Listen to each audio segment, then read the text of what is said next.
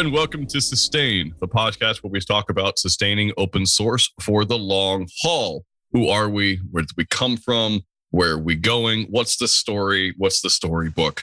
How are we going to make things better?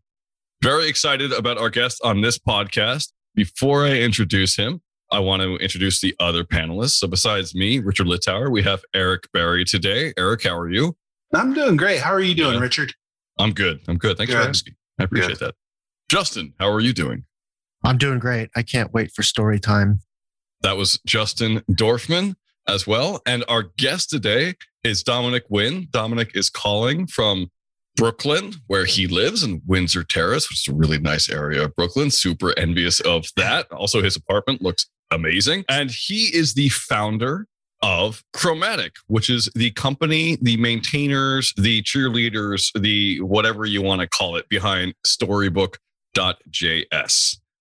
Dominic, how you doing? I'm doing great. Thank you for having me. I, I appreciate you bringing me on here. And I'm so stoked to, to chat with y'all. Yeah, I'm really excited to talk to you. Tell us a bit about Storybook. Yeah, Storybook is an open source project. It's used to build UI components and pages in isolation. And it's been adopted so far by the kind of who's who of companies from Microsoft to Airbnb to Salesforce and to your local startup. And really, what I think is special about the project is that the community is, has coalesced around this whole idea of building UIs in isolation. Because when you do that, it's much easier and faster to actually do the front end engineering involved with UI development. So I just remembered I reached out to you to get on the show. The reason I reached out was we're working with Lyft on a project, the company I work at, and they use Storybook. And I'm like, wow, this is a really cool SaaS product. And then I realized, wait a minute, all this time I'm thinking this is a paid product. This is an open source product because it's so polished. Like you don't even realize. And you have a great background, like Apollo, Meteor, all these iconic JavaScript open source companies. Where did Storybook come from those? I know that, at least for me in my career, I've built on top of my past experiences. Yeah. How did Storybook evolve? Yeah. So I guess there's a, a long story and I'll go into it and there's the, hopefully I'll, I'll wrap it up into a short story at the very end. The long story is that as Justin mentioned, prior to Storybook, did Apollo GraphQL, did Meteor. And Meteor was for the audience who might not be familiar, who's just jumping into JavaScript now, was one of the first, or if not the first full stack JavaScript framework. And what we did at Meteor was innovated and pioneered some of the, the stuff that we see now in the JavaScript ecosystem, things like declarative view layers. Meteor was pre-React, optimistic UIs, hot module reloading. Uh, So all of these kind of like ergonomic improvements, I think about it as like the kind of nebula, like a gaseous cloud where stars are formed. And so out of Meteor came Apollo GraphQL, which is like the data layer used by a lot of people now. Think people like GitHub, people like probably you name it, people use it. And what also came out is uh, Vue. So Evan You was also was one of my colleagues at Meteor, and then Storybook came out of like the the kind of thinking that we developed there. And if we rewind back to around 2012 and 2012 to 2015, that's where you start seeing these kind of declarative view layers becoming popular. And why the hell did they become popular? Like, what's so great about them?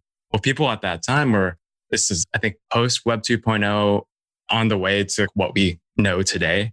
And developers were having to deal with the scale of the internet for the, one of the first times, right? You have companies like Yelp. I mean, they're still around, God bless them, but like Yelp having to deal with a page for every single restaurant in the world. You had Facebook having to build profile pages for a billion people. And, and that's only one page. The teams weren't growing at the rate that could sustain the requirements of modern kind of like what end users were wanting from front ends.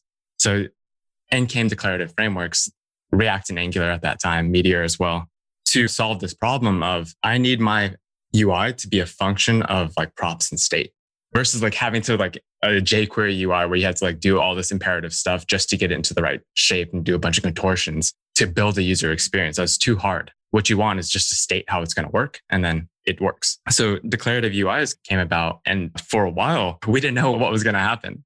But then React blew up, Vue blew up, Angular became also really popular. And what we've seen in the last 2020, in the last couple years is like more and more people adopting this declarative component driven mindset. And Storybook is one of those, the first tools and, and the most popular tool for building these like new kind of components. So to define a component, what does that actually mean? It encapsulates the visual and functional aspects of a piece of code.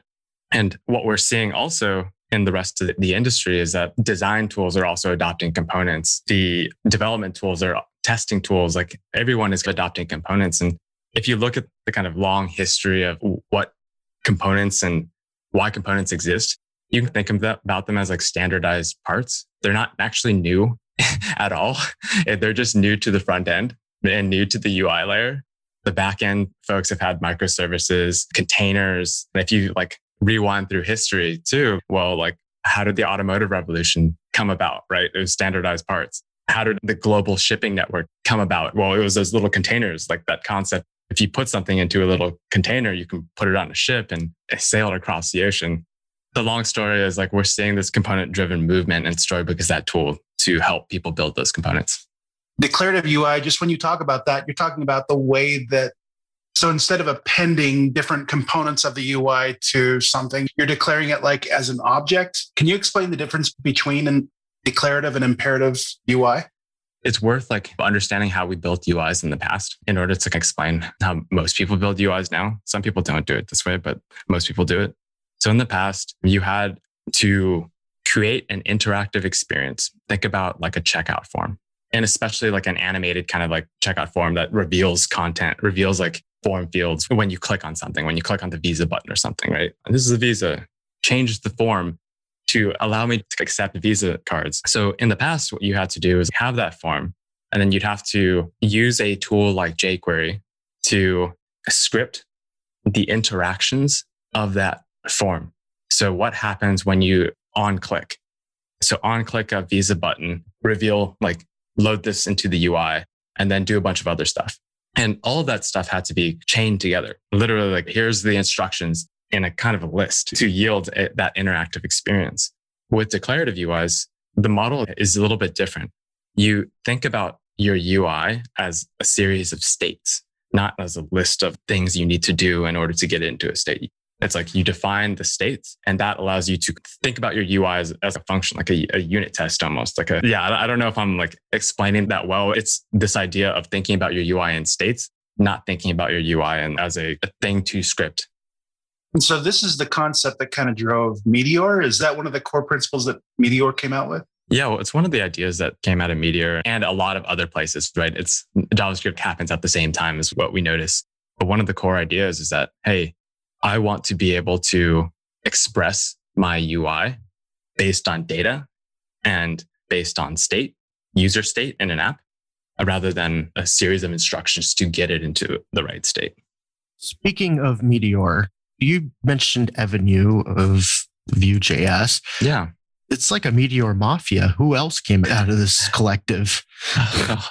Apollo and Vue or, and Storybook are the, I think, the main projects that I'm aware of right now. And I certainly had my time there, right? So probably more projects have subsequently come out of it after Storybook was started, but I'm not quite sure. So I'm looking at the GitHub for Storybook, and Storybook is a UI component library that works with all these different frameworks. It works with React, it works with Angular, etc. And it's got a ton of stars. I mean, 60,000 stars right now. And even cooler than that, at the bottom, you have a list of backers and sponsors. Yeah. And the, what is the financial situation for yeah. Storybook? How much money do you need? Where does it go? I'm just curious. Yeah, there are a bunch of different ways to run an open source project and really sponsor the folks that are behind it. A lot of that, those ways are like legislated on Twitter endlessly. The way that we do it at Meteor is two ways. One, we have this idea of we're a community led open source project. We have an open collective that donates, like folks in the community donate money. And that's like used to effectively for marketing, marketing purposes, swag, doing mm. stuff that like CI bills, like kind of incidentals. But the donations can't really sponsor like an open source project at the scale and dedication of the maintainers needed to push that forward. Because when you think about it, it hasn't been enough to really pay someone a salary without asking for donations all the time. And that's what I think that's what's happening in Babel right now. You end up prioritizing fundraising from the community. And that looks like an NPR type of Wikipedia situation, putting something, and that's something the experience that we necessarily want to offer. So what we do, um, the Chromatic is the company behind Meteor, is we have like maintainers, like official maintainers whose full-time job is to push that project forward, build the features that people want and maintain the, the kind of core API. And that is in partnership with our community. We have 1200, maybe 1300 contributors now. And those contributors fill in the rest of the feature set for Meteor. They've been like instrumental in like making it popular and getting the vision of isolated component and UI development out there. For Meteor, did you mean for Storybook? Oh yeah, for Storybook. Excuse me. I'm like confusing all of my, I'm confusing all of my, my open source projects now. You have 16 employees, if I read correctly, right? We have 14. 14? Okay. Yeah. Sorry, I was looking at LinkedIn. I Yeah. read it wrong. But they are hiring. Yes. Yeah. If you're an engineer looking for a job in doing open source development, we are the company for you. I, I had to put it No, out. that's good. That's what we're here for. You're right. Donations, they either work really well or not at all, or it's that. You have seed funding. Who are Yes. these seed funders that believe in your mission? Our lead is a CRV, who's a Charles River Ventures. They're out of Boston and San Francisco. And then we have designer funds. We have a, a handful of angels from folks like uh, Netlify who are listed on our site. Yeah, we are venture backed as a company. And the idea with the venture backing is that it allows us to build complementary products to Storybook. We're not in the business of making like Storybook Plus or Storybook licensed Storybook. That's not our game. Our game is to build really useful tools alongside Storybook that don't really make sense to do in the open source. They're cloud tools, they're collaboration tools. You need a database somewhere to bring it all together. You need authentication. You actually want a security policy and a security model that someone else maintains as a front end engineering team who's buying our services. So that's why Chromatic exists. So Chromatic is a tool, a cloud service that automates the UI development workflow with Storybook. So what that means is that in Storybook, you're building UIs in isolation and you're generating these things called stories. So stories are the kind of salient bits of what a component looks like in any given kind of situation. Think about a button. You have a button that's a primary state button. You have a secondary state button. You have a button with an outline, a button with an icon, a button with just like 15 variations of a button. And each one of those is encoded as a story. So what Chromatic does is that it takes those stories, it automates the workflow around them in a bunch of different ways. Things like visual testing. So what visual testing does is that it takes a snapshot, like an image snapshot of that button, compares it to the last known good state of that button to identify changes because we've all been in that situation. At least I, I, certainly am in that situation all the time where I make a change to something like CSS and everything breaks. So Chromatic prevents that situation from happening by like implementing this technique called visual testing. And then we publish Storybook, we version Storybook, we uh, publish Storybook online. I mean, we provide like UI review, like collaborative tools around these stories. And I guess the core thing there is the story construct that lives alongside of a component is super interesting because it's like the bona fide like state that the UI is supposed to end up in. And so when you actually have that encoded somewhere in your code as a story, that means anyone on your team and any new person that onboards onto your team can see what that UI looks like at any given time. The way that people are doing it without Storybook in like a sucky way is if you're building UI, you have to run the app, run the back end, get your UI into the right shape, do a bunch of gymnastics, click around to get to that screen that's buried really deep somewhere. Only then can you begin working. With Storybook, you just start working immediately because everything's built in isolation. So you have investors that get it, I hope. You're not going to be a MongoDB and say, you know what, this open source license really isn't working for us. Sure, we're, sure. Yeah. We're going to go switch. Are they on board with this? Hey, we have the open source project and we have our company will build premium services for the open source project. Don't touch the open source project. The short answer is yeah. And Cool. if you look at the long answer in the context of other open source companies that are coming out right now and, and are launching, it seems like this is the model that everyone has, has landed on that separates you from these older style, like open source, I would say classic open source business models, things like Red Hat selling support, things like Mongo selling licenses or Elastic selling licenses as well. And so on and so forth. It seems like the modern kind of like open source business model is build an open source project, sell some type of service that complements it. Think about like Vercel is, is a good example. They build Next.js. Next.js is a, a huge popular libraries. We also use that internally to power our apps. And they have a like deployment publishing solution for that framework. Just a little bit of background. I'm primarily a Ruby on Rails developer, have been for a very long time. And when Storybook came out, yeah. I can probably speak for many of my peers when we were like, dang it, how do we get that? Yes. And there have been a lot of attempts to recreate that. I think what you've captured with Storybook really solidified the idea of independent components that can be used across different applications. And I don't think that was really looked at like something that was viable until Storybook came out and said, look, here's your library, here's what you yeah. can create. And now it's almost fun to go to different companies' websites and view their storybooks and see their components. Yeah. Is there a direction with it to work with or integrate with non JavaScript based frameworks? I'd like to hear the direction of that, what your thoughts are in that area. So the, good news is that it seems like the non-JavaScript frameworks and the JavaScript tooling uh, are meeting in the middle. So speaking to the Rails thing, Storybook supports Rails. So there is a kind of movement in the Rails community. And you're probably more familiar with this than I am with uh, view components. And view components are championed by, I think, GitHub and a few other organizations and people. And so what view components are is they offer that same component construct that we have in JavaScript land in Rails, as I understand it. And Storybook, we support a bunch of different things. And one of the things is this thing called Storybook slash server.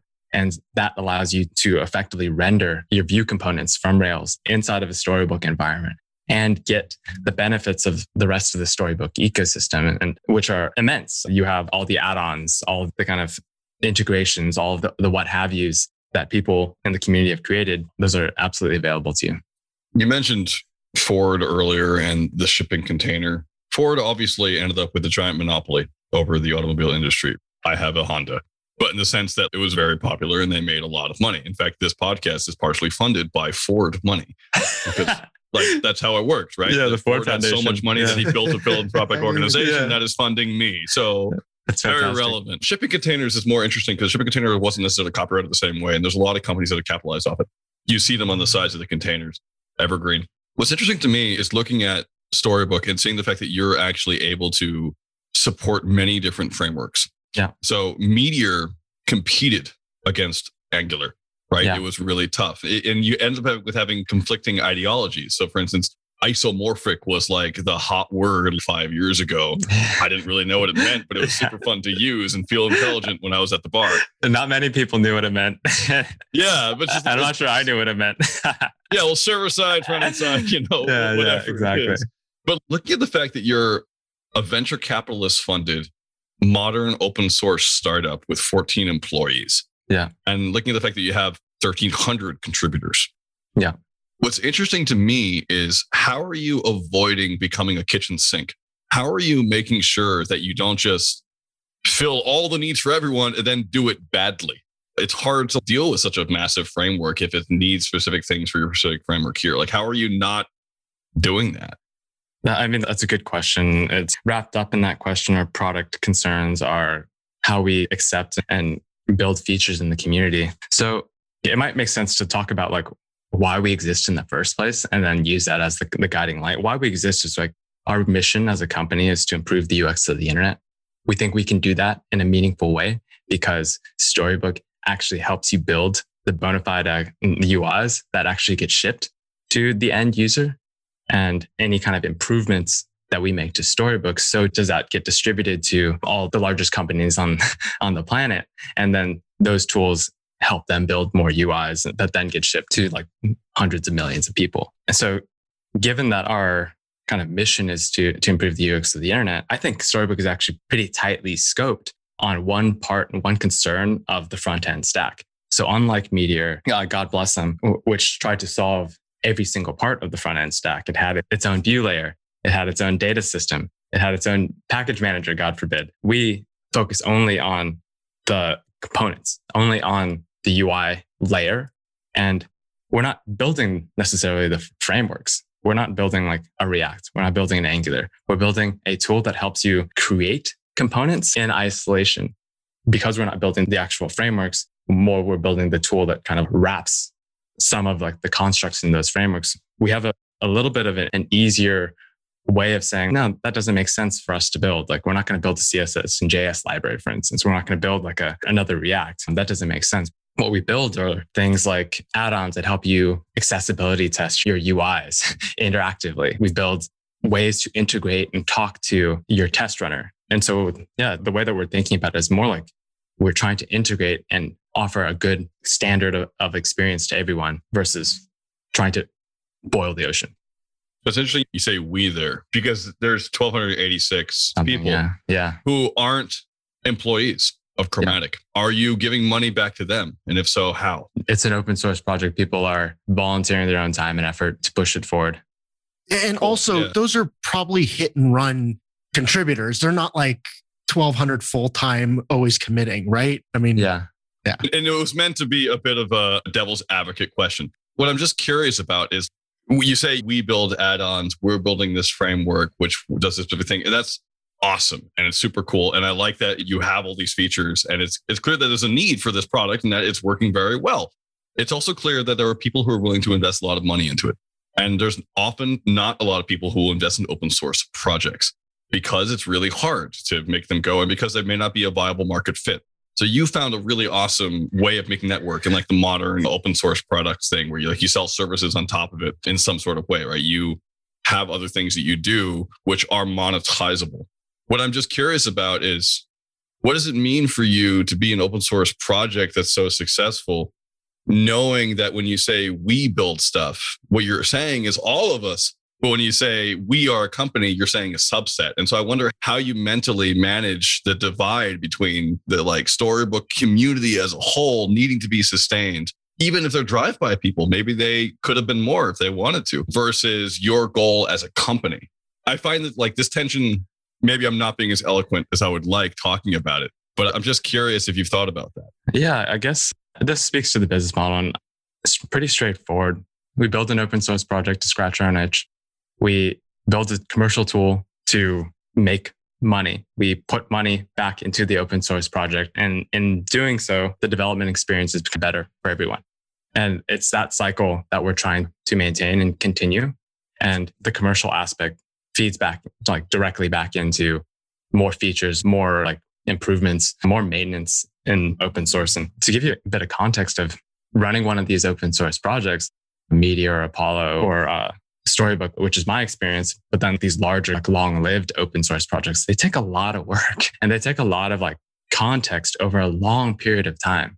And outside of that context, it, and that's like a responsibility that is somewhat overlooked because people are thinking about, like, oh, like code commits, like that's all I care about. That's like how I measure your productivity as like an open source contributor. Well, that's not really. It's about knowing like where the project started and what direction the project is going. No one really knows the destination.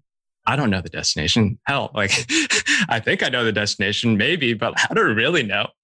And when I say we and use the royal we, what I mean is look, this is a collaboration between where my history in the open source and our company's history building and maintaining this open source project is and like what the community wants and what the community is asking and our responsibility as like maintainers i see it us more as like conduits for like the good ideas from the nearly 1300 people that contribute. And to your point yes they might be drive-by contributions sure. Also some of those drive-by contributions are really great but they just tell us like oh you suck. Here's how to fix it. And that's exactly what we want to hear right? Like and that's come up so many times. I'm super grateful for those people that have been like, yeah, I work on the UI part of the storybook. Yeah, the, the UI part, this thing sucks. Like, here's a, a better solution. and I'm like, sweet. That's, you're right. Let's uh, adopt that. Yeah. I actually want to follow up on your question, Richard, and actually possibly ask you the question. Here's how I view Storybook and Chromatic. It looks like Chromatic is really a, a SaaS based, team based solution for storing and managing your team's components in a central location. Is that a fair assessment of what your company's primary offering is? Yes. So, your question, Richard, is, almost identical to Discourse where Discourse is an open source project. They built a product around it to basically allow for people who don't want to self host to do it. I want to give that question back to you, Richard, and ask you why would the funds that are generated to develop and maintain this project, why should they be distributed outside of the team that's the primary maintainers of it? I'm honestly curious to know. It's because the primary maintainers are not the only people who make the project successful. For me, the community is actually what's important. And we keep hearing the word community. And community here doesn't just mean people in the project, but also means global companies, the Fortune 500, which may also be benefiting off of this. So it sounds like Storybook is absolutely everywhere, which means that right now, global capitalism is actually really benefiting from Storybook. And what we're seeing is only a few people are investing back, and then you have your clients. And then on top of that, that small part, that small business chromatic may not necessarily give funds back to everyone in the project that makes the community grow. And I'm not blaming, by the way. I'm just pointing out that like that this is a really interesting thing where if Chromatic says that we are the community in some sense because we have the ability to maintain the project and because we're building this thing which goes forward and we don't know where it's going, but we're trying really hard to make sure that the maintainers are supported. What I haven't heard a lot in the industry is how do you make sure that people who dip in and out, people who are not maintainers, people who make the community a thing, can actually also benefit from the juggernaut that is Storybook.js in the sense of its global impact? And that's a really interesting question for me because it's a question we're not asking a lot in open source. Sorry for talking too much. I know I'm a panelist. That was the perspective I was coming from. And I was just wondering, Dominic, what you thought about it, because that's a perspective I haven't voiced a lot. Yeah. Where like actually open source projects benefits from people's free time, which means it's actually exploiting unused labor. I'm I disagree with you. I, I yeah. disagree. That's too. okay. That's okay. I completely disagree with you, and I respectfully cool. disagree with you. Let me. Yes, go ahead. One sec. One sec. Let me just get this one point in. And Richard, I'm glad that you're going against the grain here. The only thing is, people can put on their resume. I committed to Storybook. That is the currency, I believe. I don't that, believe that is the case either. And Dominic, I, would love your input, but my view, and Dominic, I want to like make sure you understand, like you're doing great. Don't change. Keep going. Um, don't, yeah, we're just having a discussion. I agree with that. I, I, totally agree with that as well. Sure, sure. But, no, I get it. This is this is this is great. Yeah, but for me, the issue is like people who contribute to it. They're self-serving. It's a self-serving action. They are contributing to it for their own benefit. If you buy something and you tinker with it and it makes it better, that's I mean, you did it for you. So there's such sensitivity around the funding of open source. Believe me, I'm very aware of that. But the fact of the matter is that what we have here is a very well created open source application that has helped an immense amount of people. And the difference between what you're saying, Richard, and that it's helping all these giant companies make money is it's not a direct product offering that they're saying, we're going to take this, we're going to rebrand it and sell it as our own. That's not happening. And when that is the case, I agree with you 100%.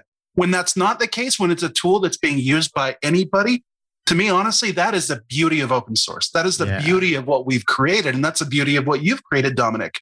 And that's where I think I agree with you in some certain cases, Richard, but not in this case. I don't think we actually disagree. I think you're reading something into what I'm saying that's different. I'm not saying that's not true. I, I, know that's true. And that's what open source, that's why it exists. That's why it's really awesome. That's one of the reasons I run this podcast, because the ability to actually maintain projects and the ability to like make them and have them just go out there and have people use them. That's super cool. That's great. It's awesome. I'm just thinking in a world which is perfect, in a world in which everyone is actually reimbursed their labor in the ways that they would like to be reimbursed. I wonder if it's possible that you could also help people who are ancillary or who are just dipping in and out, besides giving them a violin on their resume. I wonder if it's possible to actually distribute funds equitably to everyone who's part of a project in, in a more cooperative model. Don't you believe that's more of a out of the scope of this? To me, that's the bigger. Well, to be honest, I asked the question because it sounded like Storybook JS was just doing really well. Like it just sounds like a really awesome project that's really great, and I didn't really have a lot. Like it's it's perfect. I don't know what else to say about it. So I'm like, okay, what have we not asked on this show that's very? Oh, different? Oh, that's a great. That's a great point. That's a great point. Yeah. Sorry, Dominic, I talked too much. I, yeah, I, I think to Eric's point, it is like a kind of collectivist bent. And when I say we and, and use the royal we, I mean like we as like the community that's all aligned towards building UIs in isolation. And to I think Eric's point again, let me give you an example of like how open source contributors benefit from this. So the hard part about open source is maintaining it for a really long time. And it's the release management. It's the kind of understanding where it's going to go, as I said before. And what does maintaining it for a really long time actually mean? It means like consistent releases. It means bug fixes that happen at a regular cadence. It means that you continue to support the rest of the ecosystem as it changes. Webpack 4 versus Webpack 5. That's a huge migration that took many days to get right. Likewise, React 17 from React 16, like huge migration. Vue 3 from Vue 2. Just staying afloat is, is like a full time job. And, and what we hope to offer for the community from a Chromatic as like the maintainers is a s- stable release cadence that keeps up with the rest of the ecosystem and includes some new helpful handy features. But what we don't offer is like every single feature out of the box that any developer could use. That's why we created this add-on system that allows any developer to, if we're thinking about like their own motivations, to build something that scratches their own itch and integrate it with Storybook. And what we promise is, hey, this thing's going to be a stable API that you can use for a really long time and we're going to support it. And we're going to support it for free. You don't have to do anything. You're just, it's just going to work. And in exchange, they're creating an add-on or some type of integration with Storybook that helps themselves, sure, and helps their company, helps them at their job, and it helps the rest of the community. And I think that to me feels like a, a kind of a win-win scenario where we're like just here behind the scenes chipping away at that API and like integrating with the core tools and everyone in the community is like building their own things, integrating with whatever other tools beyond what we offer that make their lives easier that we might not even use. Concrete examples are integrations with other view layers that aren't the top three or four. We support React, Vue, Angular, and web components out of the box, but there's a ton of other view layers. There's like Rax, there's Mithril, there's like a Riot, there's Marko, stuff that you might not even have heard of because they might be used inside of a company, right? Alibaba makes Rax. I think they're the only people that use it. And Marko, I think, came from eBay or something. But those integrations, those came from the community because the community wanted them and, and wanted to access to the rest of the storybook ecosystem. Nice. Incredibly eloquent and actually probably a good place for us to wrap up, which is good because it's timely. I appreciate Dominic, that. yeah, before you go, yeah. and before we get on to our quick bit, which is Spotlight, where we talk about things which are awesome in the world that we want to Yeah. draw attention to, I want to ask where can people follow you online? Yeah, you can find me on Twitter at Dom, D O M Y E N, Yen. You can see what Storybook's all about by going to storybook.js.org. And that kind of gives you the feature list and why Storybook can help you. You can follow the company, Chromatic, at chromatic.com. So if you end up using Storybook, we're a tool that complements it really well and makes your job a lot easier. Sweet. Incredibly well honed pitch there, but it's it's still good. It's still good. Thank you so much. All right. Before you go, we have this thing that we do at the end of every show, and it's called Spotlight. And we Yes. point out either open source projects that have really helped us out or pretty much anything that you think just needs some light because it's super awesome. Mostly because we're running out of projects as hosts because it's like episode 89. So, Eric Berry, what's your spotlight today? Mine is going to be a specific tutorial on Dockerizing your Rails app. And I've been frustrated with Docker off and on through the years, and they've definitely come around. But I'm finally at the point where I feel like I'd rather work in Docker for Rails development than outside. And so that's a huge accomplishment for Docker to get there. But it also takes some really good templating and like understanding how it works. And at, at my work, we've Dockerized everything and it's pretty incredible. So if you Google Hopsoft Docker file, but I will link it in the show notes, but it is a fantastic tutorial on how to get that set up. Also, if you don't follow him, Nate Hopkins, who is a dear friend of mine, he's a, a brilliant coder. He's the creator of. Follow him on Twitter. His Twitter account is H O P S O F T. The dude's really incredible and just creating awesome tools, exactly like we've heard about today. Awesome. Thank you. Justin Dorfman? Wormhole.app by the goat Feross. He's like the Drake development and he's behind WebTorrent and Standard JS. Check out wormhole.app. It's a ride. That's all I'll say. It is pretty awesome. Feross is the best. Need to take a look at that. Wow. Yeah. it's really cool. The animation was also very intense. May, I think they fixed it, but maybe okay. My spotlight today is Brian T. Ford. Brian T. Ford was uh, one of the early maintainers for Angular, and I was just a random, just open source contributor down on my luck in San Francisco. And I just messaged him being like, Hey, do you want to meet for a beer at a bar? And started the friendship. And it's just so awesome to have maintainers who are also interested in being cool people. He has since gone on to make an amazing high fashion company where like he sews his own like jackets and stuff. And it's the coolest thing in the world. You should go check him out. Yeah, Brian T. Ford is great. Dom, what is your spotlight? Yeah. How many do I get? I guess there's a couple. Um, I'm really impressed by open source projects and, and things that have like longevity just because it shows a modicum of like dedication over a long period of time. And that, that's something that's really satisfying for me. So the first one is State of JS by Sacha Greif. That is a, really cool project. He's been running it for, I think, three or four years now. It's stateofjs.com. It's a survey that surveys all the JavaScript technology. And over time, and every single year, it gets more interesting and better. The other projects include these are softballs, but like the WordPresses, the Reacts, the Vues, and Angulars of the world. Maintaining those communities is so hard, um, and maintaining those projects is so hard. And the ability to do it for a long period of time is like super impressive to me. And then newer projects that I'm a fan of are uh, MSW, which stands for Mock Service Worker. It's by this guy in the Czech Republic. Fantastic little project. He uses service workers to mock APIs in the browser so that you can build more UIs in isolation. It has doesn't really have much to do with it related to Storybook, but not quite. And then Mirage.js is, is another similar popular tool for doing something similar. It's by I think Sam Selikoff. I might be mispronouncing his, his last name. Also a super cool project that helps you mock and build UIs. Awesome. Sweet. Yeah. All right. Well, Dom, it's been awesome having you on. Great learning about Chromatic and Storybook. Sorry for the hard ball, but uh, you stood up just fine to it. So that's it. Thank you, everyone, and take care. No worries. I appreciate you.